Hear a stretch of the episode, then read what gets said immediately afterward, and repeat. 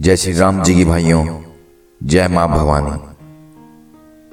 सदा अपने चरित्र को अपनी प्रतिष्ठा से ज़्यादा महत्व दे, क्योंकि चरित्र वह है जो आप खुद हैं और प्रतिष्ठा वह है जो लोग आपके बारे में सोचते हैं।